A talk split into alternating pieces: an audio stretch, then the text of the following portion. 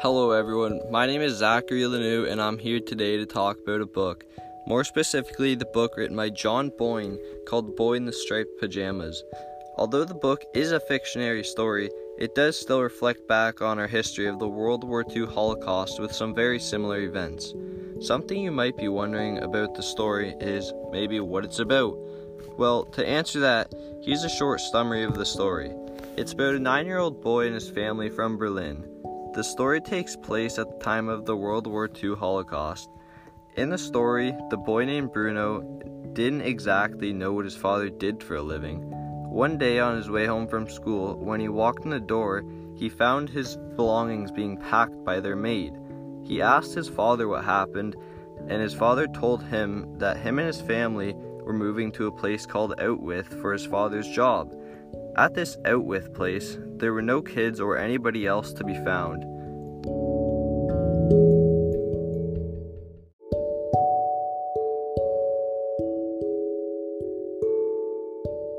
There was a long gate separating the side which their house was on and the other side which had many other people.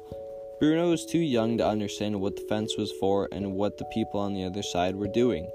When Bruno asked who they were, everyone responded and told him not to worry about it. One day, Bruno eventually became friends with one of the boys on the other side of the fence, and then they snuck to the other side of the fence, with both boys being oblivious to their surroundings and not thinking. Throughout the book and the two boys' friendship, they kept it a secret from everyone, thinking they would be punished if anyone found out that they were even friends. Another question you might be wondering is how did the two boys meet if they lived on different sides of the fence? Well, Bruno always wanted to be an explorer when he grew up, and he felt very adventurous one day.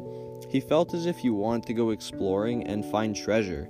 That same day, Bruno packed a snack and began walking far, far away into the distance, with his house slowly fading away as he got farther and farther away from his home and his family.